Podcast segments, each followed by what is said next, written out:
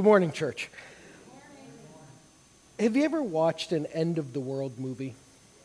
I'll admit that I rather like apocalyptic or dystopian movies and literature. But I've noticed that all of these movies follow the same basic formula. The main character is at first the only one who knows the truth that the world is in grave danger. This person has discovered that the reason for all the power failures is an imminent alien invasion, or that the strange weather over the Pacific Ocean is a dangerous break in the atmosphere, or that the illness that can't seem to be diagnosed is some deadly new virus.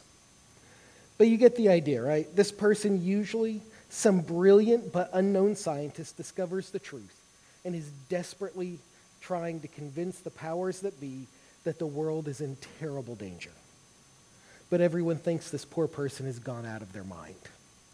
Even their own family and friends usually think they've lost their senses and have become a raving lunatic. But then it becomes apparent that this person was right all along, usually in some undeniable way. And now everyone turns in desperation to this person, seeking their advice and hoping that they have a plan to save them all. And because it's Hollywood, this person usually does. In today's gospel reading, Jesus is the one who knows the truth that the world is in grave danger.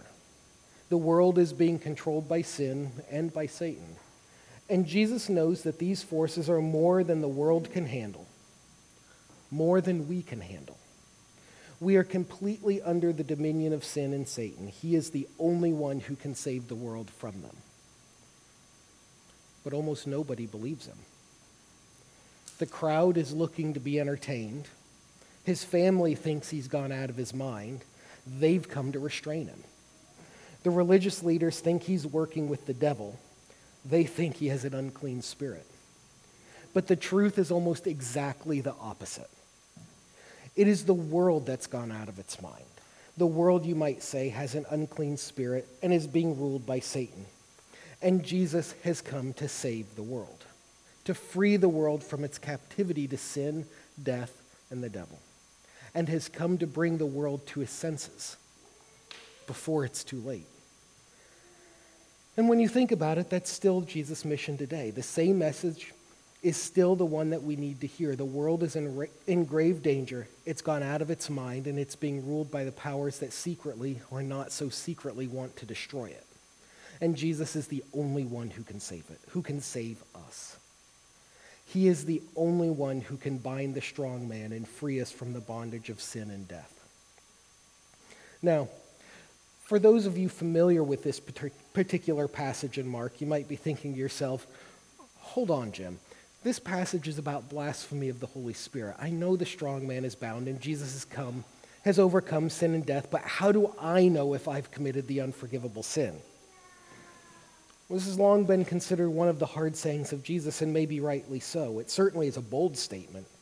To, but to fixate on this statement is to miss the entire focus and hope and warning of today's text that Christ did not come to overthrow the earthly powers and heal illness, but he came to overthrow a power that we were powerless to overcome, a power that required him to bind the hostage taker the power of Satan that's been holding creation captive since the garden and to free us from the power of sin and death. All the miracles, all the healings, all the exorcisms serve only to prove that the kingdom of God is on the move and that he is the one that John prophesied in Mark chapter 1 that one greater than I, the thong of whose sandals I am unfit to untie, has arrived. Not only is Jesus the strong man, the stronger man, he is the strongest man, the one that all the powers of sin and Satan could not oppose.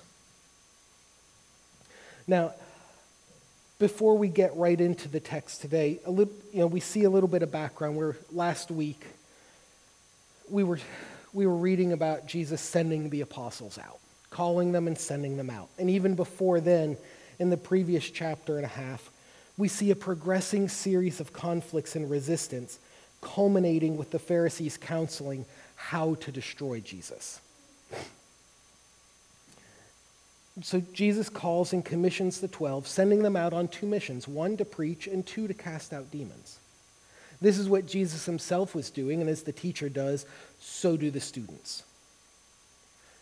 But at the close of that section of last week, we see an interesting turn start to happen. In verse 19, immediately prior to today's text, we see the, we see the statement, and Judas, and Judas Iscariot, who betrayed him. We see that even among his companions there was opposition. There was one who would betray him. He would face resistance even from among one that he called. We're told that Judas would betray Jesus. We learn elsewhere in Scripture that Judas is the son of perdition. In the, in the King James, what the ESV calls the son of destruction. But lest we think that this conflict arose out of nowhere, this conflict has been present from the beginning. We see all the way back in Genesis chapter 3 that there is a conflict when, when God is pronouncing the curse on the serpent. And he tells the serpent, You will strike his heel, but he will crush your head.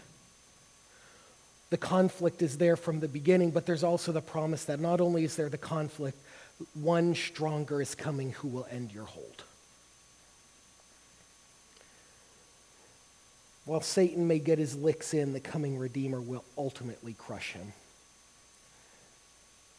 We might, I'm reminded of the lyrics of the, the great hymn, A Mighty Fortress, that the Prince of Darkness grim, we tremble not for him.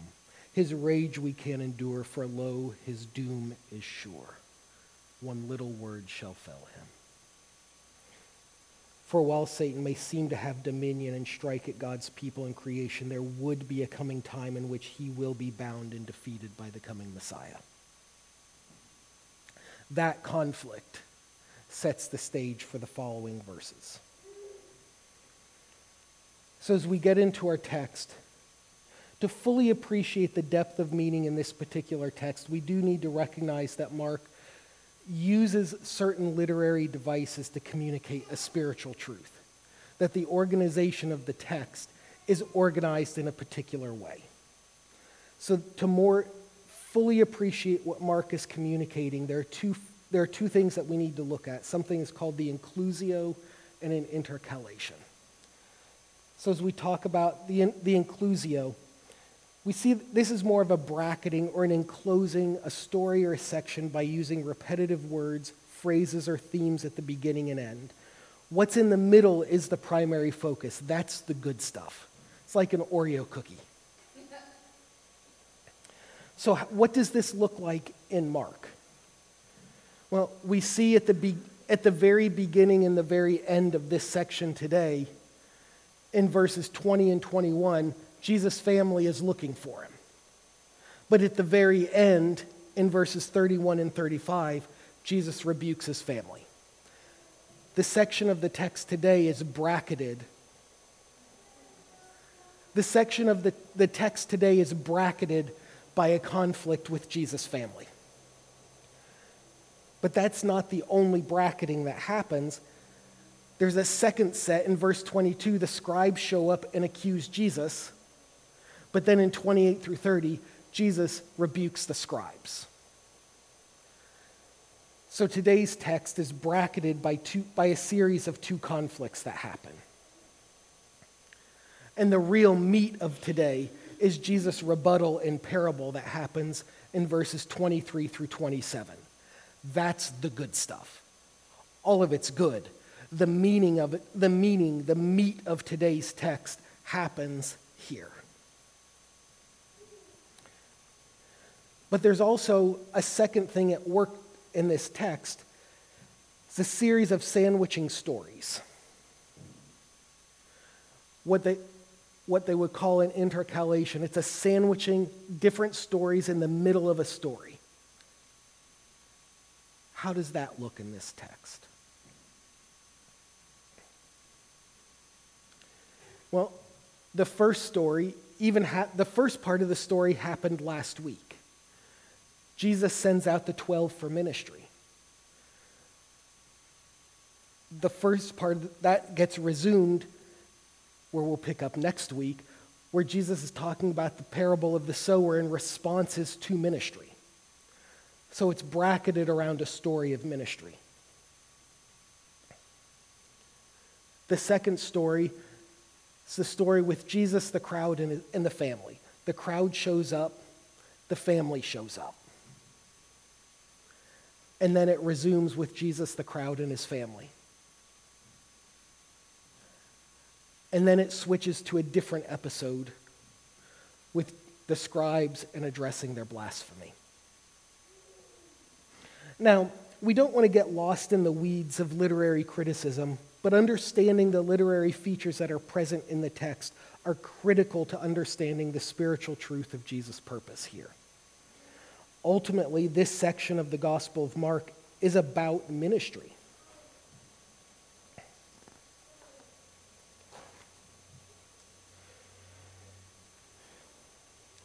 It's about ministry, others' response to Jesus' ministry, and the reason for ministry.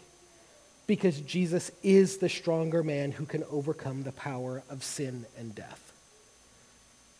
So, with that in mind, with that, with that structure of the text in mind, let's turn to the text and let's read the text today. We'll start in Mark chapter 3, verse 20.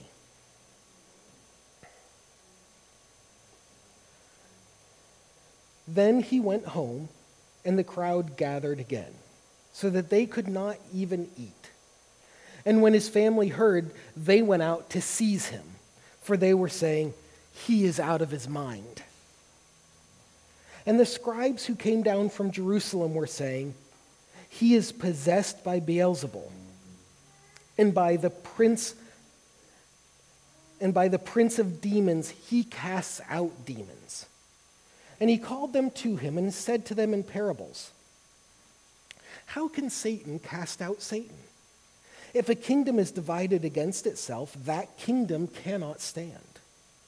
If a house is divided against itself, that house will not be able to stand. And if Satan has risen up against himself and is divided, he cannot stand, but is coming to an end. But no one can enter a strong man's house and plunder his goods unless he first binds the strong man. Then indeed he may plunder his house. Truly I say to you, all sins will be forgiven the children of man, and whatever blasphemies they utter. But whoever blasphemes against the Holy Spirit never has forgiveness, but is guilty of an eternal sin. For they were saying, He has an unclean spirit. And his mother and his brothers came, and standing outside, they sent to him, they sent to him and called him. And a crowd sitting around was sitting around him, and they said to him, Your mother and brothers are outside seeking you. And he answered them, Who are my mother and my brothers? And looking about those who sat around him, he said, Here are my mother and my brothers. For whoever does the will of God, he is my, my brother and sister and mother.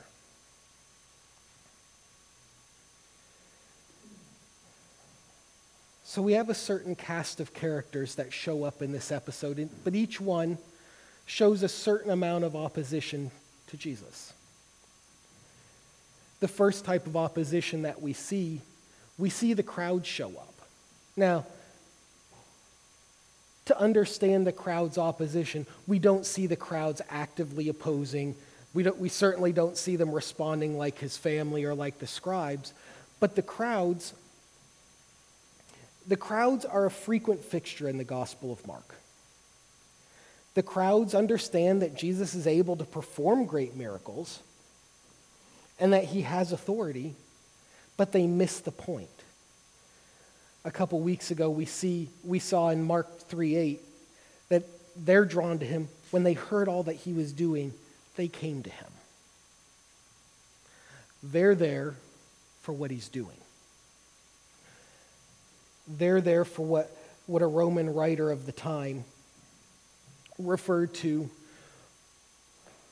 when the crowds in Rome would get a little bit unruly. The emperor would throw a party in the Colosseum to distract them. They were being entertained with bread and circuses, and it got them off track. They're there for what can be done for them. They kind of miss the point altogether, though, of what Jesus' ministry really is. They're drawn by the miracles. While the crowd misunderstands his purpose, they're still attracted to him. But they're attracted for the wrong reason. We see that each time the crowd gathers to him out of this attraction for what he's doing, Jesus uses the opportunity to teach them about the kingdom of God and the gospel, and this time is no different. The crowd is here. They may be here for the wrong reason, but they're here, and I have the opportunity to teach them the truth. And we'll see that later on in this section. We see that the crowds here are not really all that different than those who are drawn to prosperity preachers or seeker sensitive churches of today. They love the miracles, they love the exorcism, they love the, hearing, the healings, and the great show. But they miss the mark in understanding the deeper truth of Jesus' purpose in ministry. They want to be entertained, they miss the call to repentance. But that's not the only type of opposition we begin to see. As the text progresses, we begin to see a stronger firmer opposition fomenting against Jesus. We see his family. Those, they're opposed because of the misunderstanding of who Jesus is fundamentally. In Mark 3:21, it's the first time that his fam- that Jesus' family shows up in the Gospel of Mark, and to be sure, it's not a flattering image. They assume that he's crazy, the, the word there in the Greek is he's beside himself, he's out of his mind. We see this, this may seem bizarre because the same one, Mary, who was told by the angel Gabriel who Jesus is, the child that she would be carrying, is presumably among the family members saying he's crazy.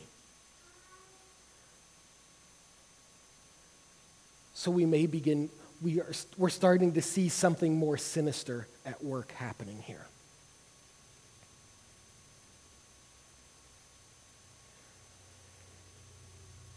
While they're looking, while they look at Jesus' teaching and his deeds, they come to the conclusion he's out of his mind. We're not told why they say this, but we could surmise that maybe it's because of the social disgrace of being associated with him Maybe they're facing harassment in the synagogue from the scribes who are already plotting to kill him. We know that from verse chapter 3 verse 6. But whatever the reason, they were out to stop him. The word used here means to seize or to take hold of. This word is the same word that's used of the crowd in Gethsemane when they came to seize hold of him and arrest him. His family assumed that he was crazy and they were going to do something about it. They're not talking about get, leading him away to give him a good talking to. He was going to be hauled away and restrained because he's out of his mind. In the, in the extreme, what this could have looked like in this particular culture at this particular time, the, the Jewish understanding of, it, of insanity. It was regarded as evidence that the person was under the wrath and punishment of God for extreme wrongdoing. It was understood that God, in his wrath, has completely withdrawn his protection and abandoned the person to evil forces. Now, the treatment for, in, the treatment for insanity at this time usually consisted of restraint, imprisonment, and isolation various forms of torture, and in the extreme, stoning. While we don't know the intent of the family in seizing Jesus, an understanding of the historical and cultural background of this can certainly give us an idea of what this might entail. These were not people who were a little bit perturbed, they were set on stopping him. And we'll find that Jesus' family is not all that unlike the scribes. Jesus states that all sins will be forgiven, even blasphemies. And in the same, in Matthew's account of this same episode, Jesus states more specifically that, G, that blasphemy against the Son of Man will be forgiven. Understood properly, Jesus' own family blasphemed him.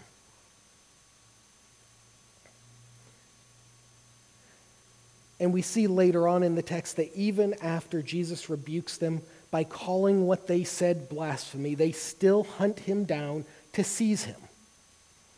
Despite this, unf- now we should take heart because despite this unflattering introduction to Jesus' own family, we see later in the New Testament, in 1 Corinthians chapter 9, that at least some of Jesus' own family came to follow him. That while they didn't understand him now and they thought he was crazy, at least later on, some of them came to understand who he was and why he came.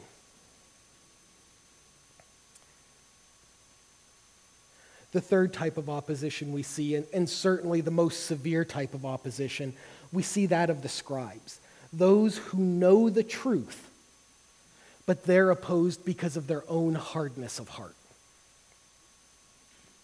Once again, in verse 22, the scribes show up.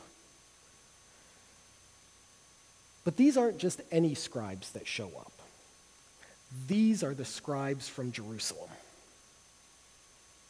These are the elite scribes, those learned enough and esteemed enough to be at the temple.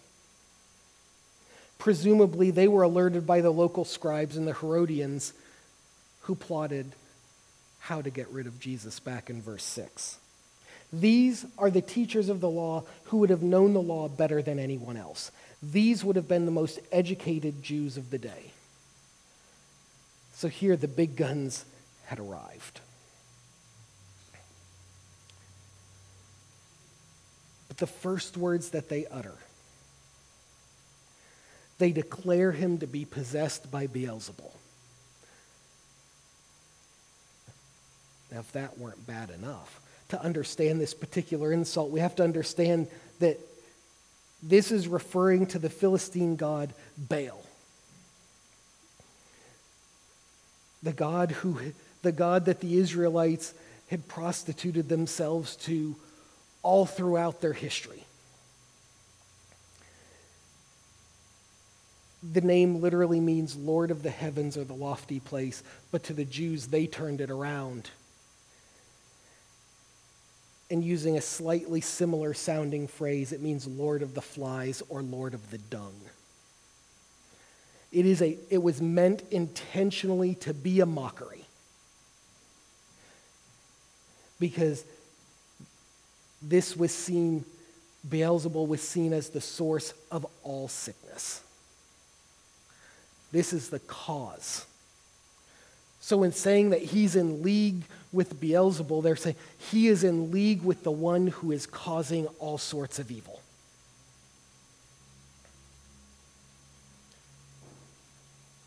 The scribes rightly recognized that Jesus' deeds were supernatural in origin. He wasn't out of his mind, as his family assumed. He wasn't just entertaining, as the crowd had assumed. They rightly understood that Jesus' deeds were supernatural in origin.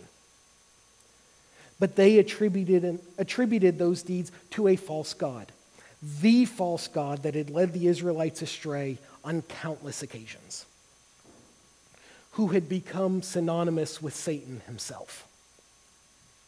They called the Holy Spirit the power by which Jesus was doing the things he was doing a debased and an unclean thing. And while Jesus' family may be forgiven their blasphemy because they simply failed to recognize the words and work of Jesus as supernatural in origin, the scribes knew full well Jesus' work was supernatural. And despite all of the evidence, they continue to debase that power by which he was working. This attribution, this is what ultimately results in Jesus rebuking them in verses 29 and 30. Jesus is in effect saying, wait, you're calling me damned. No, I'm saying you're damned. Now, before we move on, you know, this is the, usually the point in the text where people say, well, this, this, this is what I want to know. You know. How do I know? Have I blasphemed the Holy Spirit?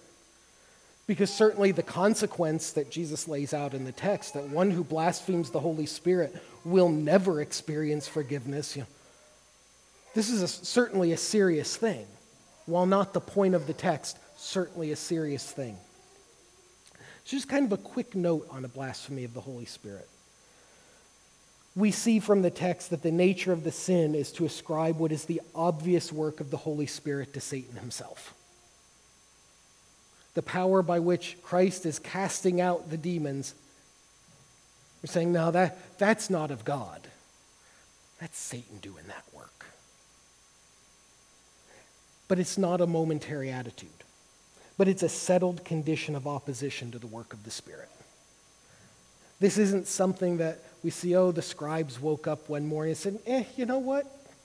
We're going to go out and we're going to oppose Jesus today. We see throughout the entire text of the Gospel of Mark to this point that the scribes are in settled opposition to Christ. They are looking to kill him, and any reason is going to be good enough.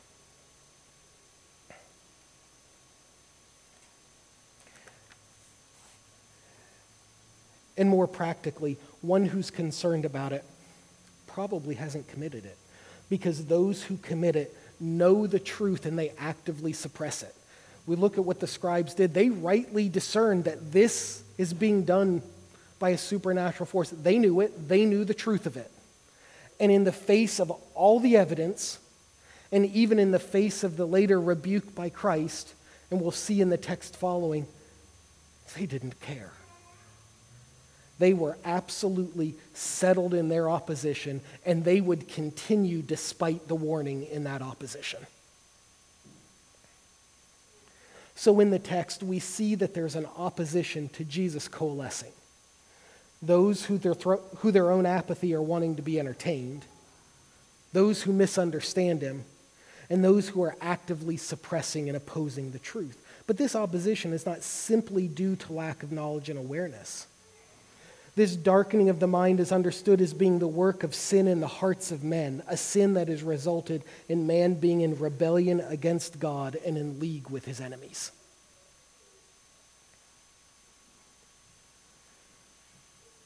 So we have the cast of characters in this section that's been laid out. But beginning in verse 23, we begin to have Jesus' argument. And verses 23 through 27 really are the core of this episode in the Gospel of Mark. It's here that Jesus explains who the enemy really is. It's not the Romans, it's not sickness, it's not poverty, but it's Satan himself to quote Paul in Ephesians 6, maybe a bit anachronistically, Jesus' battle is not against flesh and blood, but against the rulers, against the authorities, against the cosmic powers of this present age, against the spiritual forces of evil in the heavenly places. That's where Jesus' battle is. And by binding the strong man, it will bring uh, binding the strong man will bring about the opposition of those in league with him and his influence. Now, before we fall into the trap of the devil made me do it, we need to understand that Satan is a really good anthropologist. We're told in 2 Corinthians chapter 4 that in their case, the God of this world has blinded the minds of the unbelievers to keep them from seeing the light of the gospel of the glory of Christ, who is the image of God. He understands the sin and the evil that lies in the hearts and minds of men and will use that to nudge us down the road of rebellion. So we see Jesus counter. He starts flat out pointing out the absolute illogic of what the scribes are saying. He's casting out demons by the prince of demons. And Jesus almost incredulously responds back, How can Satan cast out Satan? This should be understood as not how, not by what power, but what interest does he have in casting out his own? To what ends? What type of prince maintains his power by harming those loyal to him? The gist of what Jesus said to the scribes is this granting that spirits are cast out by aid of another spirit, more is needed in, in the latter than just superior strength. Otherwise, the stronger but similar spirit is just, is just simply destroying an ally. There must be a qualitative difference in both nature and interest. This statement alone exposes the illogic of the murderous intent of the scribes. The more the scribes are confronted, the more their utter contempt for who Jesus is is exposed. And he has no problem directly confronting the scribes on the conspicuous illogic that betrays their, their contempt. So Jesus' argument moving forward basically goes like this The one, a force opposed to itself cannot stand. Jesus makes this argument directly to the scribes, but in the presence and likely for the benefit of the, of the crowd who is around him. Because remember, we're told that the crowd gathers. We're told what the crowd's interest is. They're hearing what he's doing. But Jesus never misses an opportunity to teach the crowd about the kingdom, to teach the crowd about the gospel, about repentance. So while he's directing it to the scribes, it's likely for the benefit of the crowd around him. The principle of the argument that a force opposed to itself cannot stand is laid out in a series of many parables. We first see in verse 24 that a kingdom divided by, against itself cannot stand. A kingdom that's characterized by infighting and civil war will fall prey to the surrounding kingdoms and be swallowed up by it. A kingdom that is fighting itself is at its weakest and has no need of an outside enemy because it will destroy itself from within. To reiterate the point, we then see in verse 25 likewise, a house, that is, a family or a household that's divided against itself, will not survive. A house whose members are putting their own self interest above that of the house will find it quickly devoid of any riches and power. It will quickly be overtaken by other houses, and it poses absolutely no threat. An enemy that is bent on destroying itself poses no risk. So, if Jesus is in league with Satan and divided against him, the scribes should not be worried because then Satan's kingdom and Jesus are rapidly coming to an end before their very eyes in an act of cosmic suicide. Therefore, their anger and opposition to Jesus, who, the, who is actually opposing Satan, exposes that they are actually in league with Satan himself. It's the illogic of their own position that demonstrates this conclusion.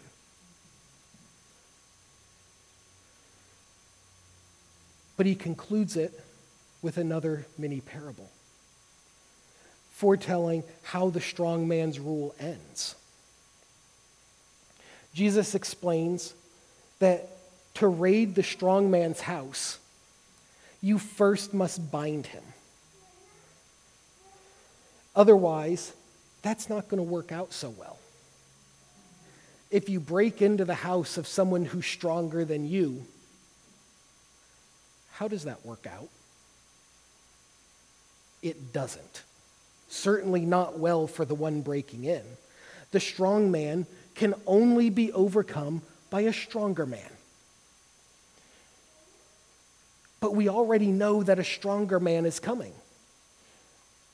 This was prophesied all the way back in the garden that while you, you strong man, may strike his heel, a stronger man is coming who will crush your head.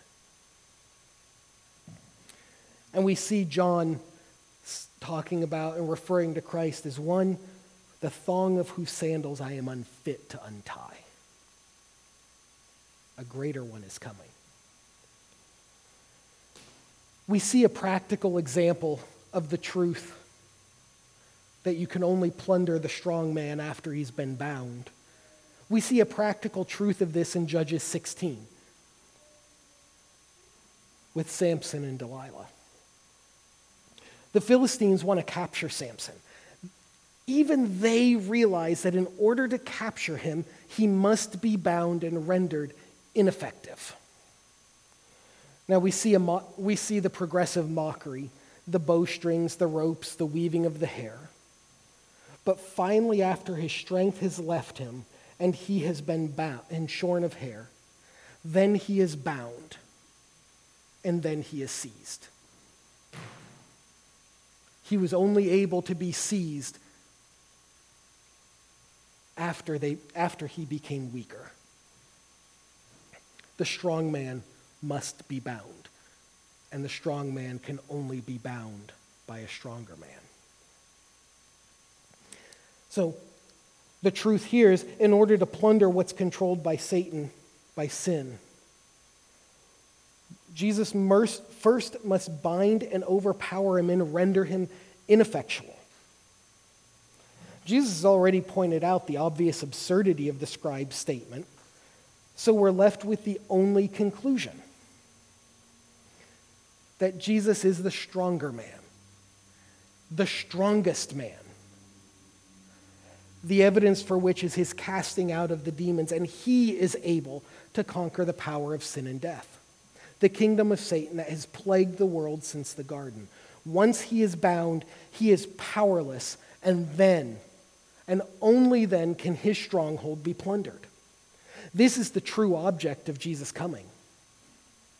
Jesus did not come to overthrow the Romans or the religious leaders. His focus was on a much stronger enemy, one who no human sword could defeat Satan himself.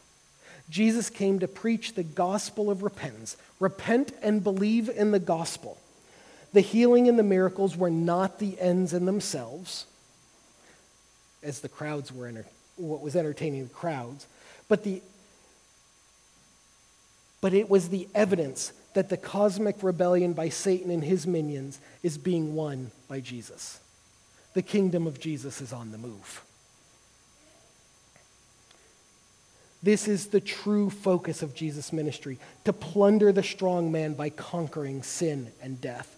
This is the gospel in a nutshell the subversion of a strong man by a stronger man, the strongest man, and the freeing of the plunder God's good creation.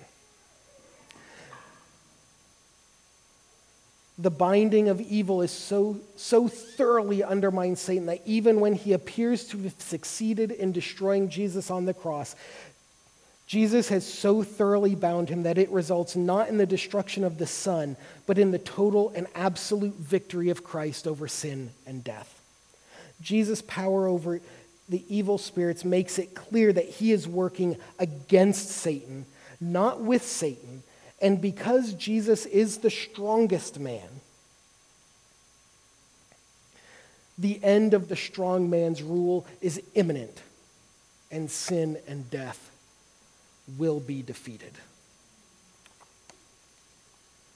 Now that the strong man, the prince of this world, is bound, how do we find ourselves on the winning side of this conflict?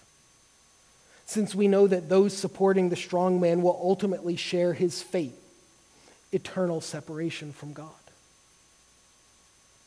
First, we must examine our own response to Jesus so that we might not be in opposition to him like the cast of characters today in today's reading. Jesus illustrates this in the final parable that also serves as a rebuke to his family. Through this episode, his family is still looking for him to seize him, to restrain him, and to oppose him. When, the, when they finally find him, they refuse to approach him, rather expecting that Jesus would stop what he's doing and go to them. When the crowd sees his family, they send word to him that his family is waiting for him, but rather than go to them, he responds with a question Who are my mother and brothers? Such a question was likely shockingly obvious. Obviously, it's the people looking for you. This woman gave birth to you. She's clearly your family. What the crowd missed is that Jesus was far more concerned with people becoming his spiritual family. If Jesus is stronger than the man whose rule will last forever, then his kingdom will not be opposed to itself. His spiritual family will be united. Therefore, if someone's opposed to the work of Jesus, they're not his true family. In this way, he both rebukes his earthly family and explains the distinctive of his true family. In verse 35, whoever does the will of God, he is my brother and sister and mother. What is the will of God? We're told in many places.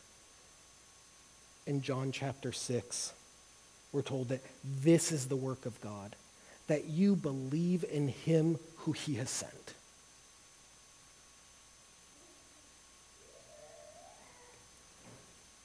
That's the will of God. We must examine our own response to Jesus, that we might not be in opposition to him like these other groups, but that we would do the will of God by believing in him who he has sent. Repent and believe in the gospel. Now, lest we forget a layer of the sandwich. As the fruit that we are doing the will of God, that we believe, we must also preach the gospel. We come to this conclusion from the structure of the text. This entire episode is sandwiched between texts that are about preaching the gospel and dealing with others' responses to it.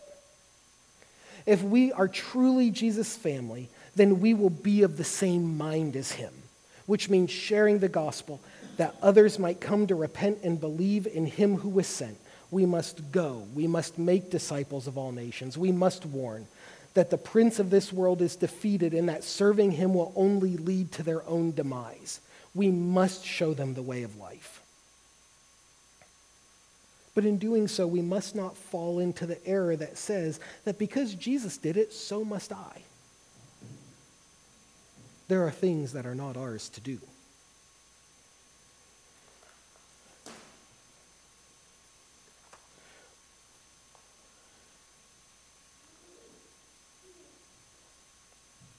We are not called to bind the strong man ourselves. Jesus has already done this because he is the stronger man. He is the strong man. If we could bind the strong man ourselves, then we would have no need for Christ's atoning sacrifice. Those bent on binding Satan as an end in and of itself will find them, will find themselves in a very sorry state. And we see churches that do this. We see churches that that's what they're bent on in and of itself. Go out and bind Satan.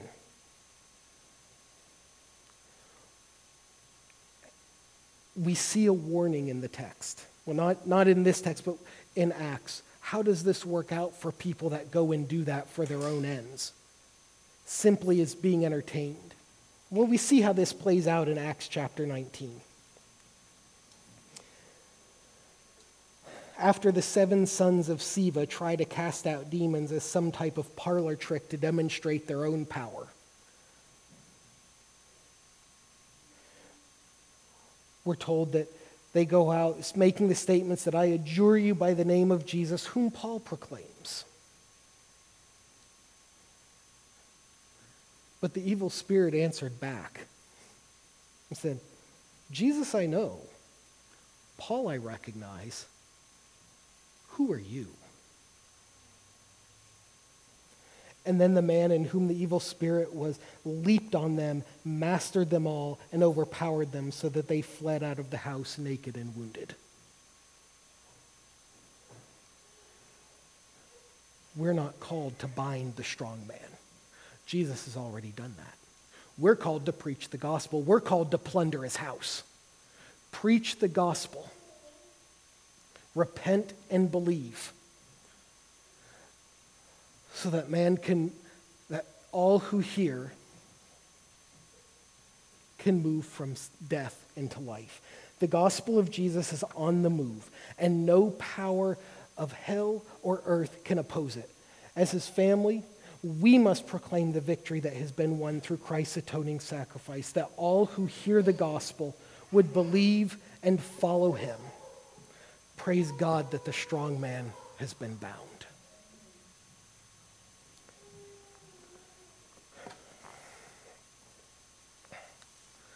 Let us pray.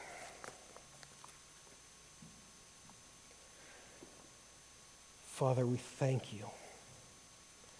We thank you that the strong man has been bound, that the power of sin and death has been broken and was broken on the cross.